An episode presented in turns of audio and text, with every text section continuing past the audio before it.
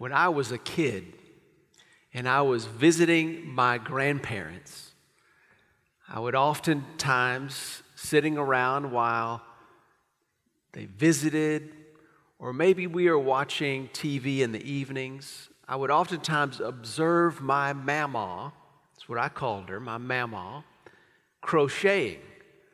And she would make blankets and various things like potholders, things like that. And so one night, as we were visiting or whatever, and she was crocheting, I asked her, Would you teach me how to crochet? And she did. And so I tinkered with that through the years when I would visit her. She would say, Hey, let's make this or let's do this. And so we'd sit and we'd just talk and crochet. And so I learned how to crochet as a kid. And so when Lindley and I first got married, I decided I would crochet our firstborn his very own baby blanket. How many firstborns have a baby blanket crocheted by their dad? So I did that. And uh, not long after that, I decided I want to crochet a blanket for our family. And I chose the two colors that are premier in our home maroon and white. And I began to crochet a big blanket, like one of those throws you could put over the couch or at the foot of the bed or whatever. And so I started crocheting that. And I made it about 25% through that project. And today, if you walk into my closet in a plastic bag in the shelf of my closet, is that 25% completed crocheted blanket for 20 years. It's been sitting in that bag in the closet, 25% done. Have you ever had a project like that in your life? You started something, but you didn't finish it. I don't like starting things and not finishing it. I'd rather finish things that I started, but the reality is, I got a lot of things in my life that are projects in progress. They've not been finished. I've got things I'm trying to build, things I'm trying to read, things I'm trying to write in the middle of it. Can you relate to that? Having a lot of things going on in your life that are not yet completed? You share that frustration with me about wanting to finish? I can tell you this 100% of the time in my life, without fail, when I plan to start something, in my plans for starting are plans to finish. Do you do that? I mean, if I'm going to build a shed in the backyard somewhere and I think I got my material list, okay, I'm going to go to the store, I'm going to get all my materials, I've got the steps to build this thing, I never, in planning that project, think to myself, what I'd really like to do is get 50% done and leave a half built building in my backyard for 20 years. That's not a part of the plan. I want to finish what I start. Are you like that? I tell you that because for every single person in this room who started believing in Jesus Christ, you want to finish your race of following Jesus Christ.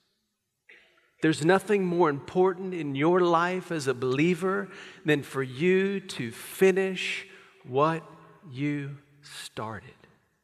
And we want to. Like when you made a decision to follow Jesus Christ, you made a decision to follow him the rest of your life. If you didn't make a decision when you decided to follow Christ that you wanted to follow him the rest of your life, it wasn't the decision that the Bible talks about when you make a decision to follow Jesus Christ. Because the Bible talks about the decision to start following Jesus Christ as a decision that you make in that moment that you will finish following Jesus Christ. It's a giving of your life to Christ to follow Him for the rest of your life. You, don't decide when you decide to follow Jesus Christ, when you prayed a prayer of maybe giving your life to Christ, saying, Lord, I want you to have my life. I want to follow you. I want to trust you. I want you to forgive me of your sins. I want you to change me and save me. I want to spend the rest of my eternity with you. When you made that decision, you didn't think to yourself, and Lord, I'd really like to do that for the next 10 years, but after that, not so much. You didn't do that. When you made the decision to follow Jesus Christ, you made a decision that you would follow him for the rest of your life. That's what we want. And yet we all know that that decision will involve a series of unfortunate events over the course of a lifetime that feels at times that our finishing may be threatened. So here's what I want to do this morning I want us to simply be encouraged by the Word of God to be finishers in the faith. So let's look together at James chapter 1. We're going to look at James chapter 1 this week. We're going to look at James chapter 1 next week. This is a two part series The Unfortunate Events of the Best Summer Ever, part 1.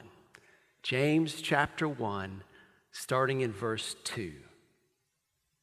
Consider it all joy, my brothers, when you encounter various trials, knowing that the testing of your faith produces endurance. And let endurance have its perfect result so that you may be perfect and complete, lacking nothing. Consider it all joy delight, happiness, pleasure. Consider it all joy when you encounter various trials. It's not a matter of if we will encounter unfortunate events, it's a matter of when. You notice that, right? The scripture doesn't say if, the scripture says when. And the reality is that every single one of us will, in the course of our life, experience a series of unfortunate events. We live in a broken world with people just like us, broken and in need of grace. And we will, through the course of our lifetime, experience series of unfortunate events. It's a matter of when. Have you ever been sitting at a red light waiting for the light to turn green, minding your own business. Perhaps, maybe you begin to daydream about what you have to do the rest of the day. Maybe you're checking your phone because you would never check your phone while you're moving in your vehicle. And so you're at that red light and you're looking at your phone, you're just minding your business. And then all of a sudden, while you're sitting at that red light, bam, you get slammed in the back of your car by somebody else that's coming up from behind you. Anything like that ever happened to you? That is a picture of the word encounter. Consider it joy when you encounter an unfortunate event that is completely unexpected. Now, to be honest with you, that's the point in this scripture that I would like to read. Just kidding. I mean, for me, an unexpected, unfortunate event does not coincide with joy. I, I, don't have those kinds of moments and respond immediately with joy. Maybe you're not like me and, and maybe you do a better job at this than I do, but I can tell you for certain if I go out today and, and, and walk up to my vehicle and I notice that my vehicle has four flat tires, better not anybody in here get any ideas. If I discover my vehicle has four flat tires, I promise you my first reaction is not going to be, I feel so joyful right now. I'm not going to feel that way. The first words of my mouth, out of my mouth, probably to be something like, "You have got to be kidding me! Seriously? How can this be happening?" You know, when, when things happen that are unexpected and unfortunate, our first reaction is not joy. And yet the scripture is commanding us consider it all supreme joy when you encounter a series of unfortunate, unexpected events. And so I say to the Lord, How in the world am I supposed to do that? I'd like to have the best summer ever. But when I have an unexpected, unfortunate event, how can I consider it joy? So notice he says exactly how. Knowing that the testing of your faith produces endurance. Consider it joy, supreme joy, when you encounter some unexpected, unfortunate event, knowing that the testing of your faith produces staying power. I don't know if you if you had an experience like this as a if you if you were in a situation where you were being tested by a teacher. Have you ever heard of classes in college where students receive a test from a professor and all the students fail the test? You ever heard students talk about that? They're, none of them are happy. And they all conclude if all of us failed the test, the, the problem is not with us. It's got to be with the test giver. Because certainly the professor would not have intended to give us a test that we all failed. And I want you to recognize when you read the words, this is a test of your faith. Those words imply a tester. Do you know who cares about you and me finishing our faith more than anybody else? God does. God wants you to finish your faith more than you can ever imagine. And He is the tester. And He is the one who is taking an unfortunate event and He is transforming it by His redeeming power into a test of our faith for a specific outcome. And the outcome lined out here in this verse is staying power in the faith so that you endure, so that you finish, so you make it to the end. In other words, God, in transforming an unfortunate event into a test of our faith is not simply testing us through that unfortunate event so that we might show Him how we pass the test. God already knows what's in us in terms of His grace because He placed it there. God's not testing us by taking this unfortunate event and transforming it into a redeeming opportunity so that we might fail the test. God does not want anyone who starts following Him to not finish following Him. He wants us to pass the test. He is the tester who has planned an outcome so that what comes out of the testing is seen by the one being tested. See, what God wants us to see is the grace that He's put in our lives that simply comes to the surface of our lives through the moment of the unfortunate event so that when what comes to the surface of our lives in His grace causes us to see Him and know Him and cherish Him more than we've ever cherished Him, known Him before. And so that through that unfortunate event, the grace of God might come up in our hearts and draw us close to Him so that the result is that we love Him more and we will stay in the faith. Staying power. It produces endurance in us. God tests us so that we might pass the test. And having passed the test, be in a position of facing the next adversity with the staying power of knowing Christ. Isn't that amazing? My kids have learned to drive in the experience of being told where to go by some lady or some guy in their phone who knows where to go all the time.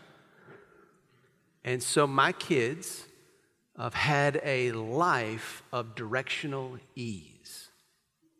They've experienced almost zero adversity now, you all know what I'm talking about when I talk about adversity because your glove compartment was packed full of an atlas, road maps, city maps, and when you had to go places, you had to dig through the glove compartment, get out that road atlas, figure out where you were supposed to be, figure out how to get unlost and get on the right deal. And you had to go through the adversity of actually looking at a physical paper map. My kids, I'm not even sure my kids have ever seen a road atlas or a city map.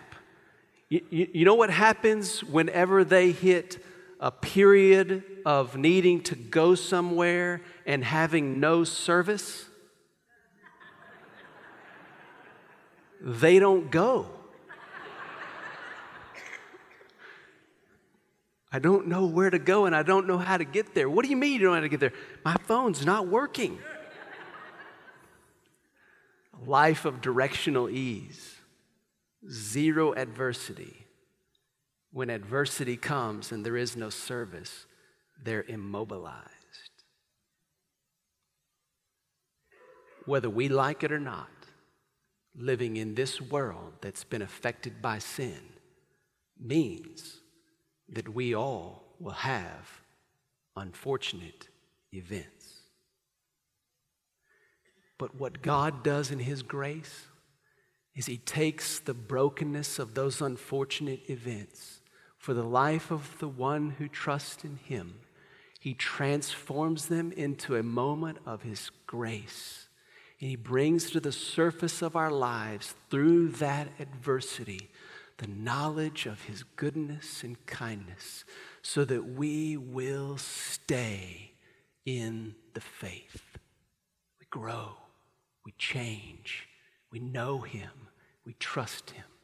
You can think back over the course of your lifetime to the times you have grown the most, and I suspect a number of those will be connected to an unfortunate event. In the next unfortunate event that you face, you know what you're going to lean on? What happened in that unfortunate event in your relationship with Christ. And you will have staying power. God wants you to finish. And that's why He's transforming these moments into moments you can know Him and find Him and discover Him in the least likely of moments. You know, those unfortunate events, they're, they're a challenge. They're challenged us because emotionally they, they grab us. And we begin to think about how we feel in that unfortunate event, and we oftentimes lose sight of what God has promised. We start to get overwhelmed by that event. We begin to say things about that event and what's happening in our lives that simply don't line up with what God has said, who He is, and what He's promised. And those unfortunate events can kind of capture our attention and we can lose sight of what God is doing. And we must not lose sight of God, who is the good tester, who has transformed this moment of adversity into a perfect test that brings out of our life that very thing that will enable us to stay in the faith and finish. We must not lose sight of what God is doing. And that's a tremendous challenge to us because we oftentimes get short sighted in an unfortunate event, and all we really care about is getting out of the event. We want the adversity to end. And so we find ourselves oftentimes being more concerned with ending the adversity than seeing the God who is redeeming the unfortunate event into a special treasure of memories of how he carried you through, and you can now face whatever is to come. Right? So, what we've got to make sure we do in those unfortunate events is continue to remember that God, as much as He cares about this moment in my life, He cares more about this moment in my life affecting eternity.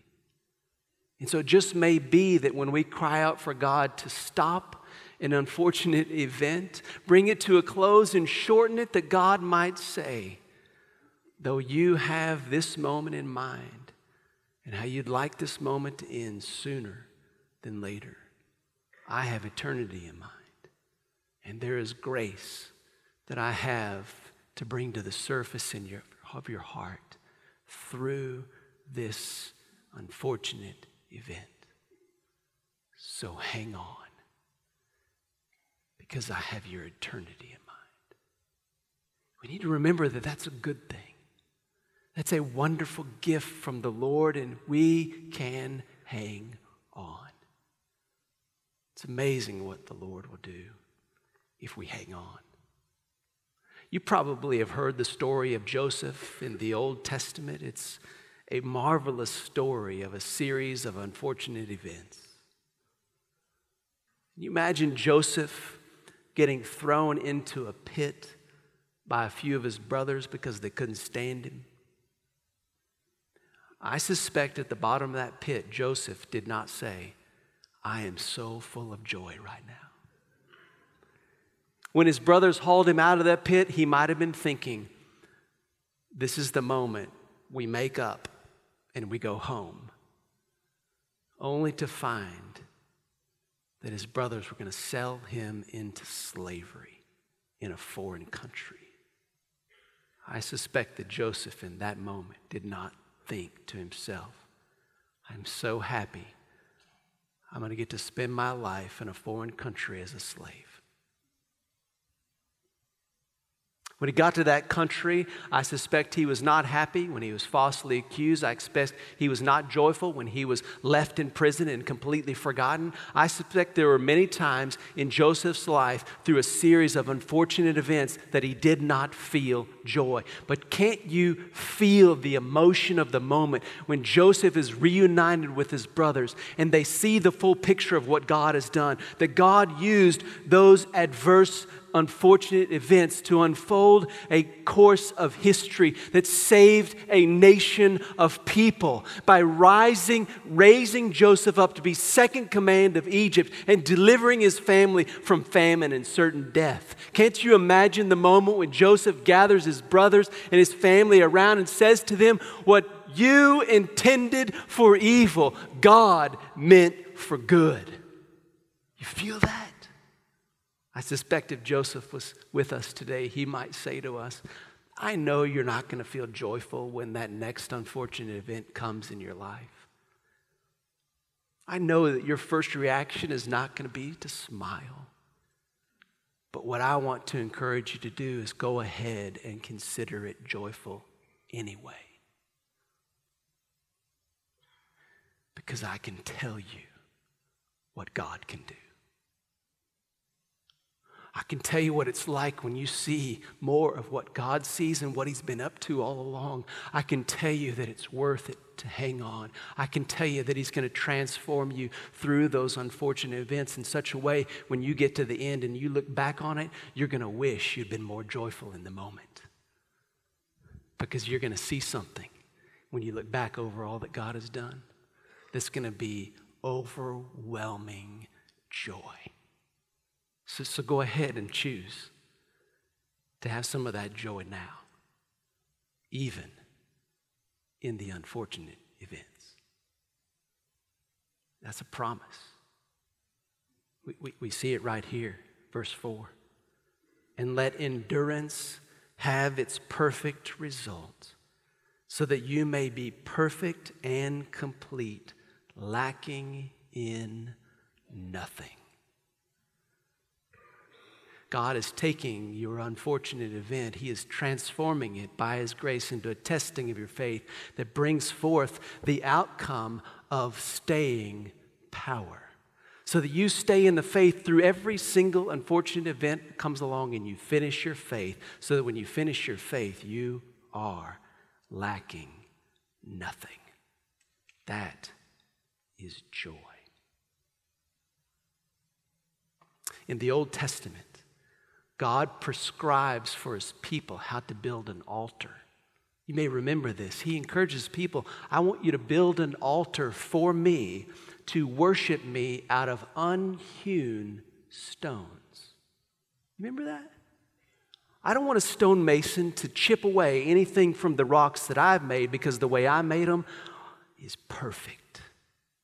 And I want you to put the rock the way that I made it on my altar and build an altar out of the rocks the way I made them because that means that that altar, altar will be made from the stuff the way I made it. That's the picture of the concept complete and lacking nothing. I've had a series of unfortunate events during the best summer ever, just like many of you have. I have found myself at times saying, I feel like this is robbing me of a part of my life. And God this week just convicted me how wrong that is. The unfortunate event, according to God's word, is not chipping pieces of my life off of me. That's not what's happening. No, what God is doing through a series of unfortunate events is making me complete. So that one day I will rejoice because I lack nothing. I'm just who He made me to be.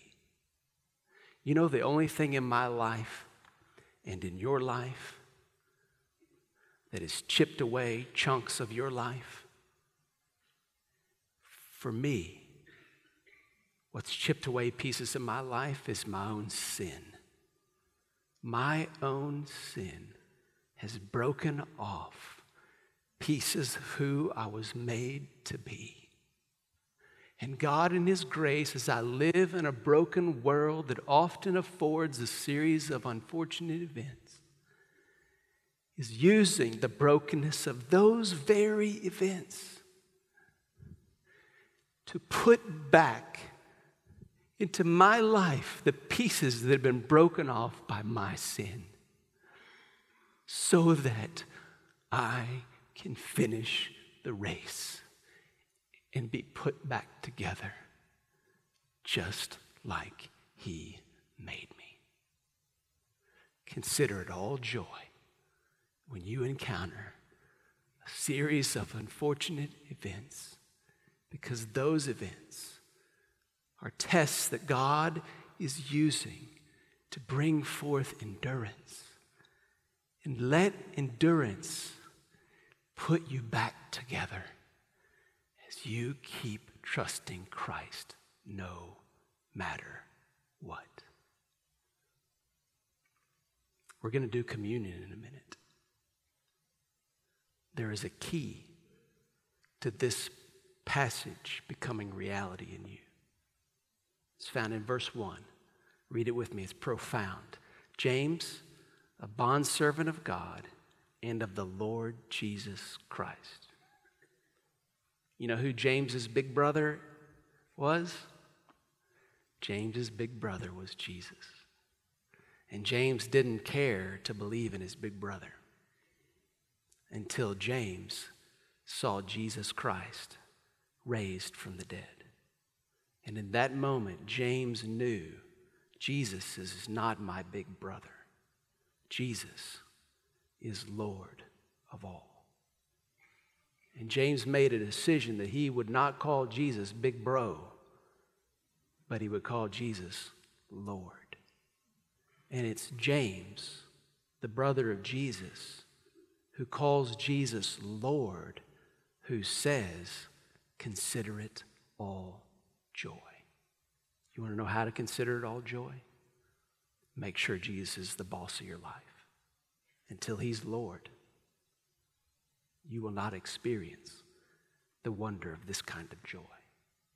So when we take communion in a moment, that is everyone's opportunity to declare through taking communion that Jesus is Lord. Do not take communion today if you have not made the decision in this moment to say, Jesus, you're the Lord of my life. You're the boss of my life. I'm going to follow you wherever you call me. I'm going to follow you wherever you lead me. I'm going to do whatever you say. I am making the decision to start my faith with every intention to finish it. And I know if you're Lord of my life, I'll finish it. I want you to be Lord of my life. To take communion in any other way is, according to the scripture, drinking judgment onto your life. Please avoid that and decide that Jesus is Lord of your life.